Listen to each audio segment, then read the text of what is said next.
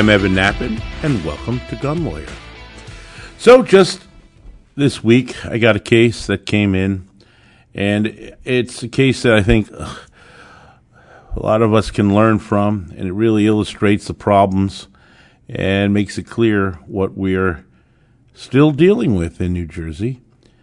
And this case involves my client who possessed a firearm similar to uh, a Troy A4.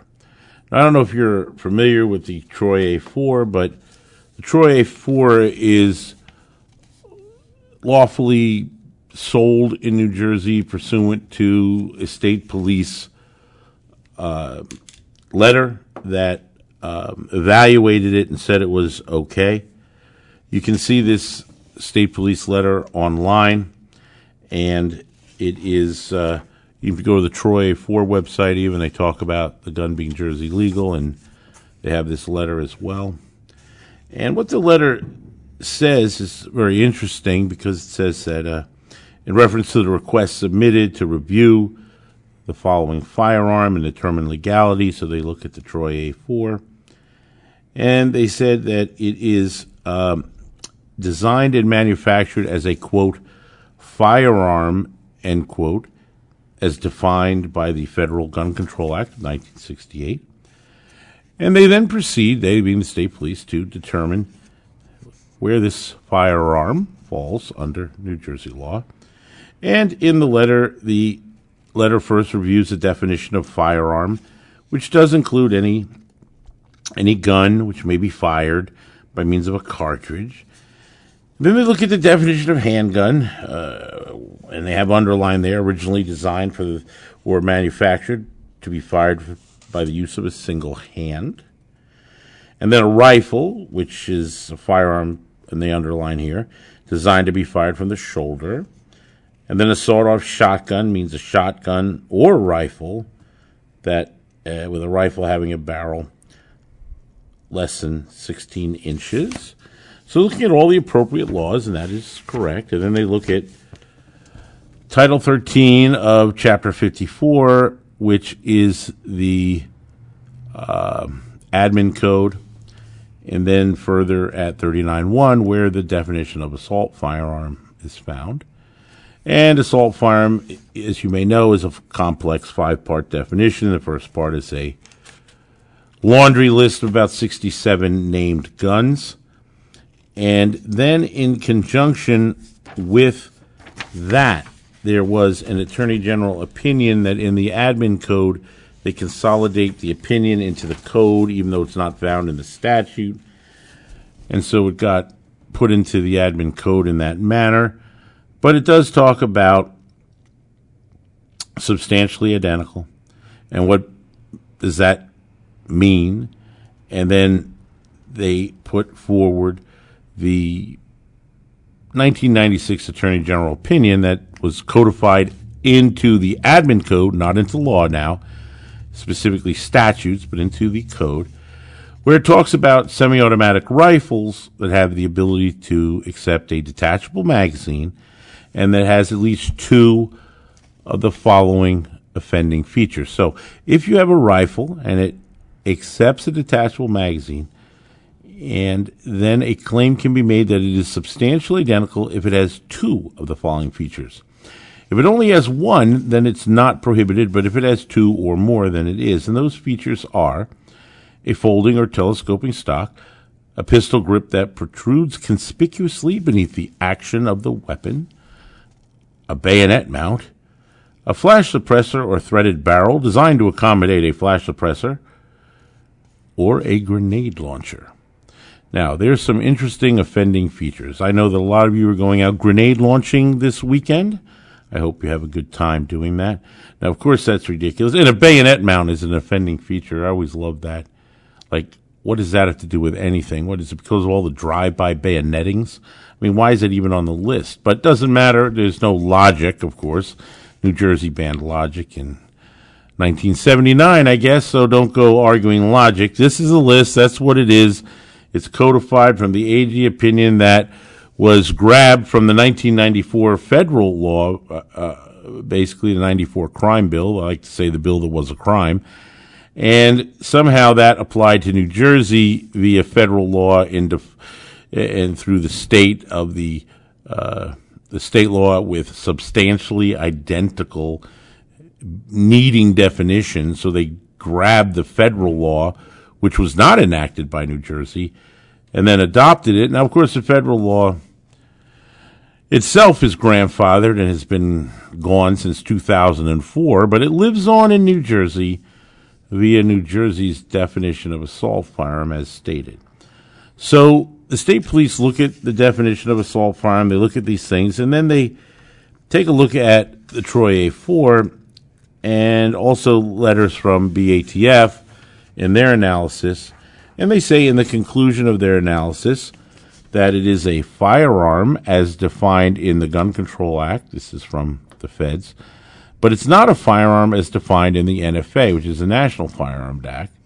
So the state police, and I give them credit, following suit of the feds in their analysis, the, the state police say that they found that the Troy A4 as an other firearm, quote unquote, that's a definition that they're called, others, um, are considered firearms by the New Jersey law, but they're not a handgun, a rifle, or a shotgun. Because the definition, since it's designed, in other words, to be that, it's designed for use with two hands and not shoulder fired. So because it's designed for use with two hands, it's not a handgun. And because it's shoulder fired, it's outside of shotgun and rifle. And the state police say, as such, a firearm does not fit in the definition of assault firearm. Aha. Why is that? Well, it's not a rifle. And it's not a shotgun.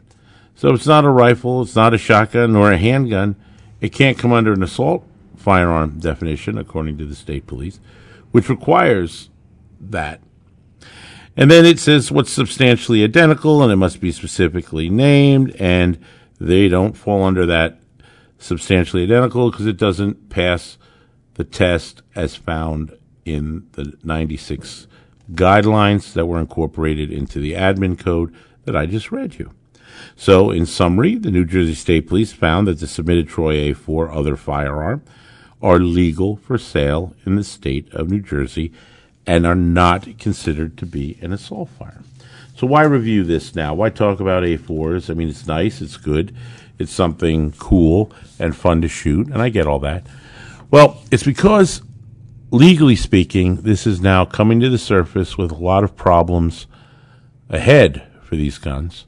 And I want you to be aware of it and how the interplay works, and uh, in terms of an actual case that I was just dealing with. So here, this fellow has one of these where it is specifically uh, determined, based on these features, based on this analysis, etc., that it's not an assault firearm.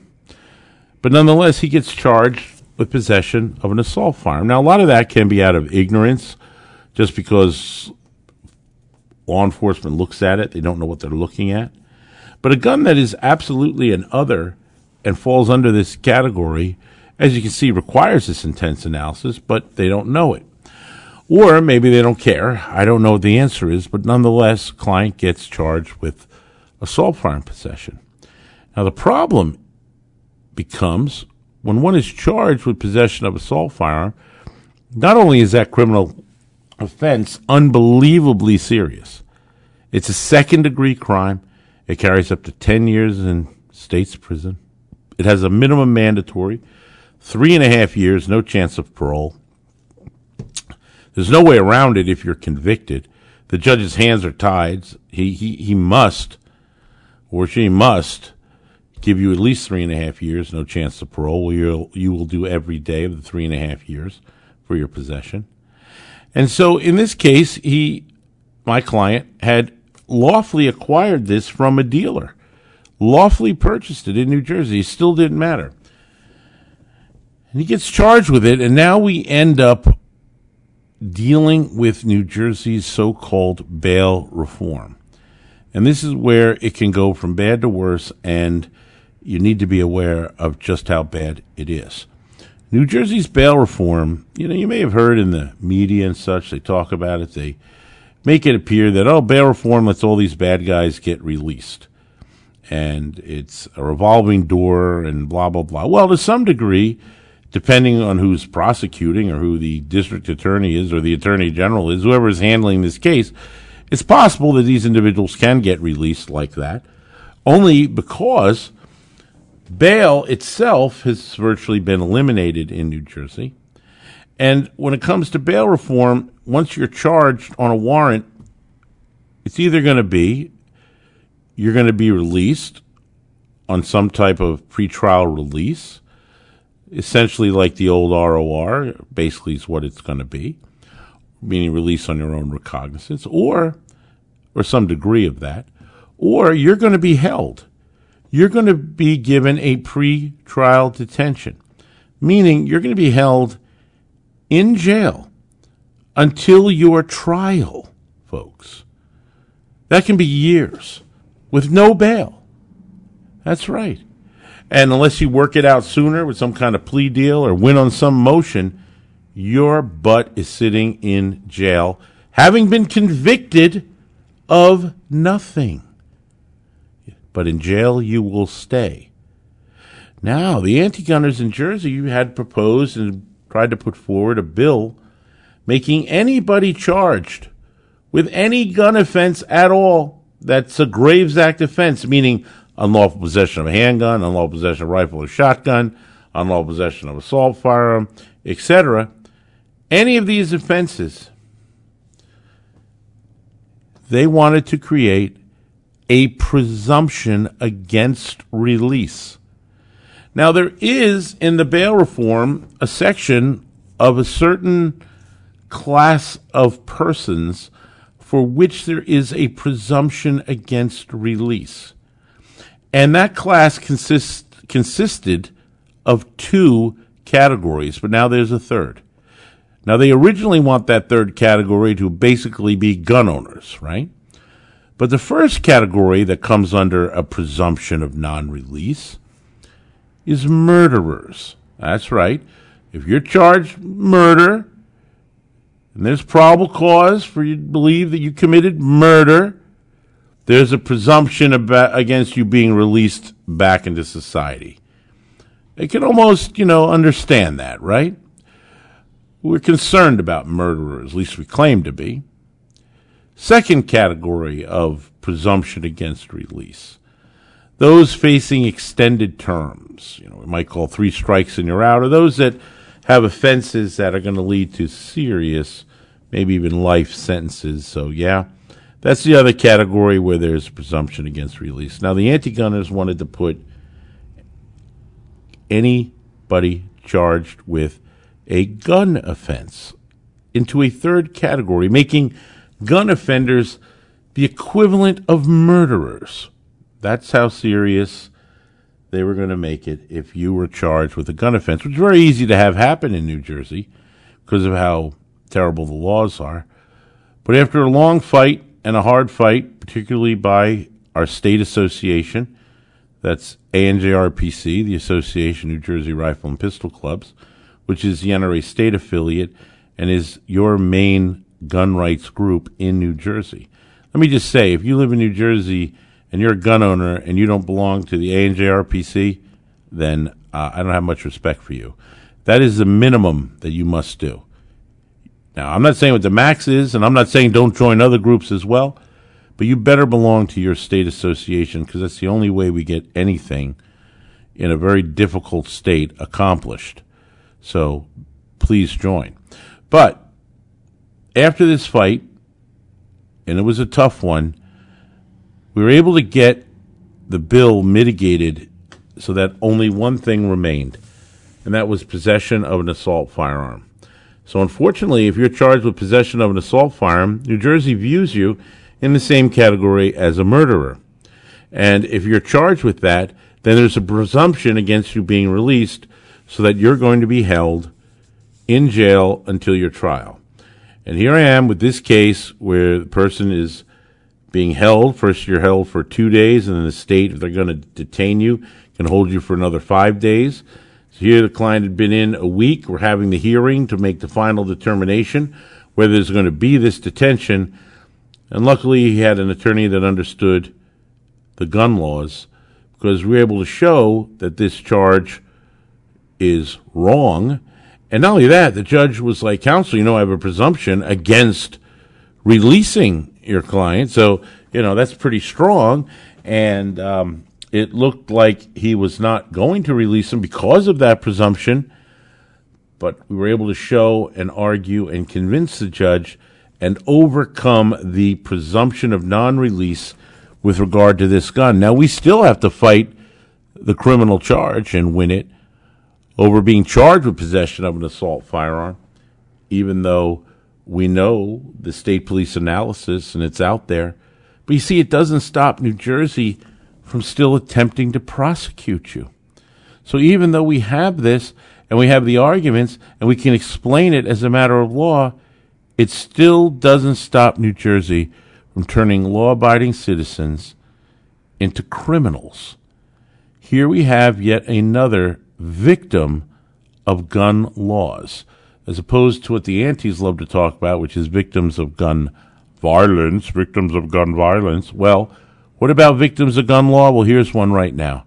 Here's a guy that bought a gun lawfully from a dealer, 100% legal, licensed, firearms ID card holder, etc., and is now being put through the mill over his lawful purchase to the point where his freedom was hanging in the balance without even being found guilty of anything, to be held for months, possibly years, before he could prove his innocence over a false charge that we still have to battle. This is true story, my friends. This is New Jersey and it's how it's still operating. And it has to change, but until it does, you need to protect yourself. When we come back, I have some great letters from listeners. See you soon. For over 30 years, attorney Evan Nappen has seen what rotten laws do to good people. That's why he's dedicated his life to fighting for the rights of America's gun owners. A fearsome courtroom litigator, fighting for rights, justice, and freedom. An unrelenting gun rights spokesman, tearing away at anti gun propaganda to expose the truth. Author of six best selling books on gun rights, including Nappen on Gun Law, a bright orange gun law Bible that sits atop the desk of virtually every lawyer, police chief, firearms dealer, and savvy gun owner. That's what made Evan Nappen America's gun lawyer. Gun laws are designed to make you a criminal. Don't become the innocent victim of a vicious anti gun legal system. This is the guy you want on your side. Keep his name and number in your wallet and hope you never have to use it. But if you live, work, or travel with a firearm, the deck is already stacked against you. You can find him on the web at evannappen.com or follow the link on the Gun Lawyer resource page. Evan Nappen, America's gun lawyer. You're listening to Gun Lawyer with attorney Evan Nappen. Available wherever you get your favorite podcasts. I am a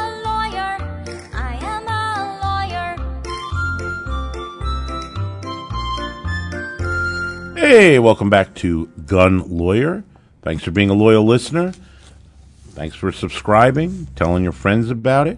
This way you can get the word out and warn you about the treacherous actions by New Jersey and still have some fun discussing it and seeing just how absurd it is because you got to laugh. Can't lose your sense of humor through this.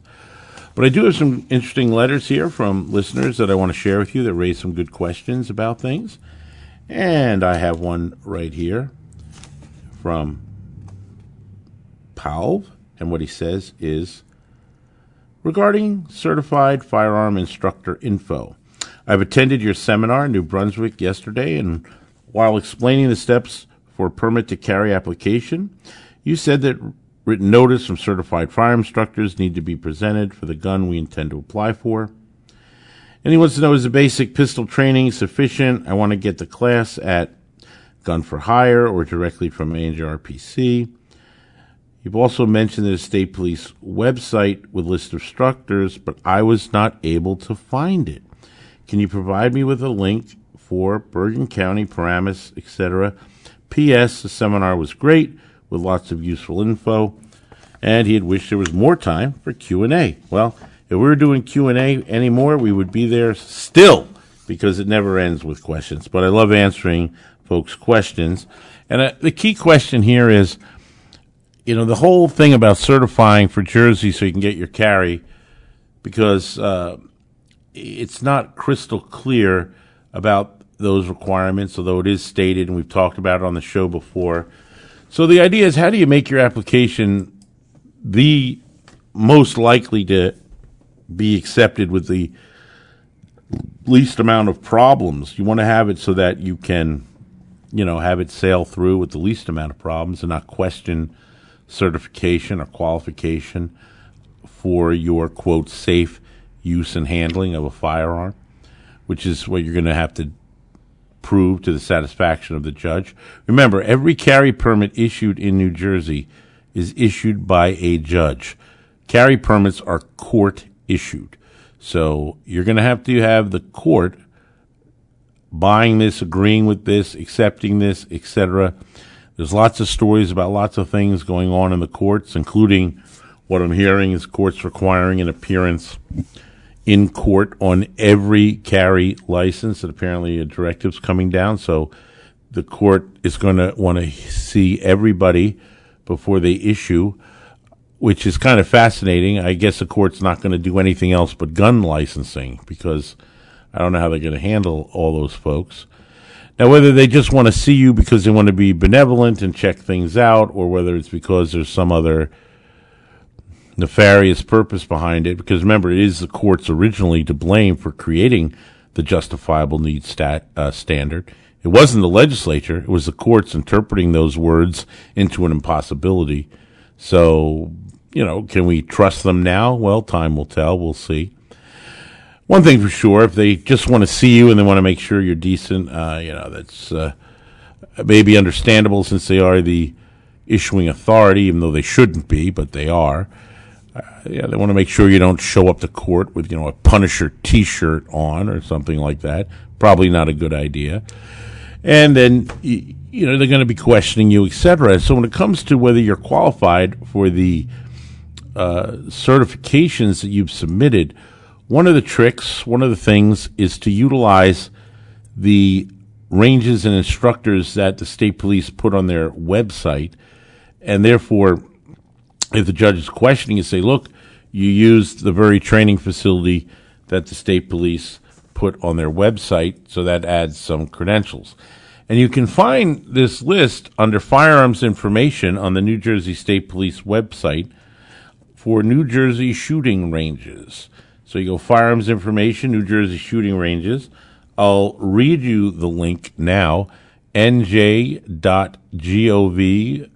slash njsp slash firearms slash shooting dash ranges dot shtml.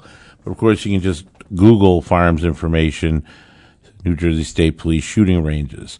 And you'll come to this web page, and we'll have the link as well in the transcript of Gun Lawyer, so you can find it there if you need it. And when you look at it, it does list a number of places. And since he asked, uh, the listener here asked about some specific places, let me read you places that are on the list, in case you may know. So in Atlantic County, they list the Atlantic County Range Facility and Full Metal Jacket Gun Range and Range 129. In Camden County, they list the Police Association of New Jersey. Cumberland County, the Bayside State Prison Pistol Range. In Essex County, the Bullet Hole Range and the Essex County College Public Safety Academy. In Gloucester, they have Bob's Little Sports Shop and Freedom Ammo Indoor Range. In Hudson, they list New Jersey Firearms Academy and Longshot Pistol and Rifle. In Hunterdon, it's Tactical Training Center. In Middletown, Old Bridge Rifle and Pistol Club and the East Brunswick Police Training Facility. They even list in Pennsylvania, Charles Hines.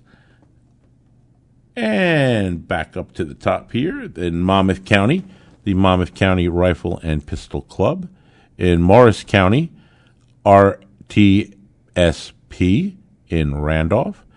They have Ocean County for Shooters Sporting Center and Sure Shot Pistol Range, and the Garden State Shooting Center, and Shooters Sporting Center, and the Buckeye Gun Club. In Passaic, they list the Paterson Pistol and Rifle Club, Reloaders NJ in Wayne, and the Woodland Park Range, which we all know as Gun for Hire. And Union County is Union County Rifle and Pistol Club, and RTSP of Union County. And finally, in Warren County, Gun Skills Training Group.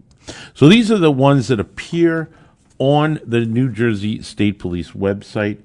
Look, I by no means mean mean to say they're the only ones that can certify folks, but plainly, if you do certify by folks that are on that list, it gives you that edge. Should anything be questioned about what you're submitting when you go for your carry license? Okay, here's another letter from Robert regarding HP, meaning hollow point ammunition. Good afternoon, Mr. Nappen. I recently completed my NRA basic of pistol shooting at Gun for Hire. During this course, one of the instructors stated hollow point ammo is acceptable and legal to use in a home defense weapon. In fact, they stated it's only illegal in the commission of a crime. In reviewing 2C 31, uh, sorry, 2C 39-3 F1 and all associated reference laws and regs, I'm struggling to accept the guidance due to the wonderfully ambiguous New Jersey gun laws.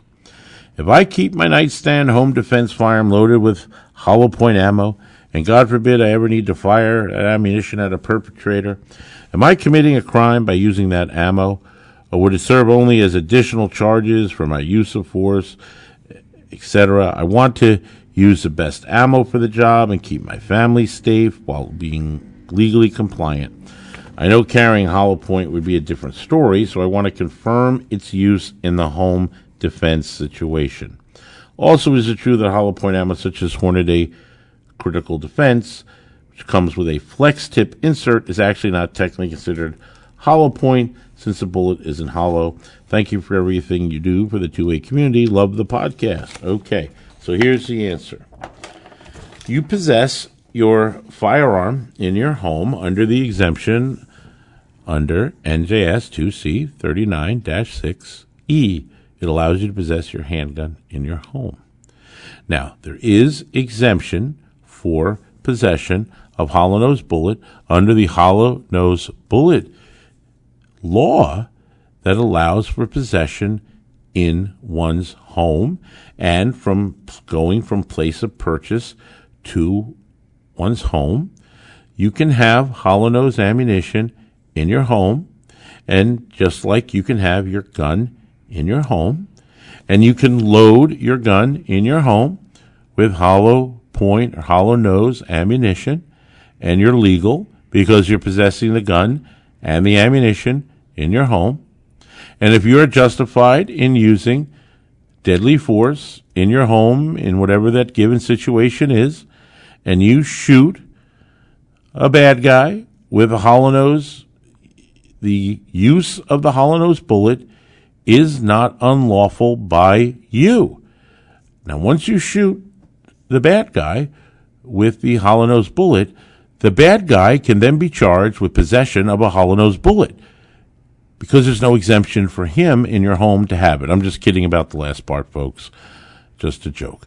No, you're allowed to use it. You can have it in your home. You can have it in your gun.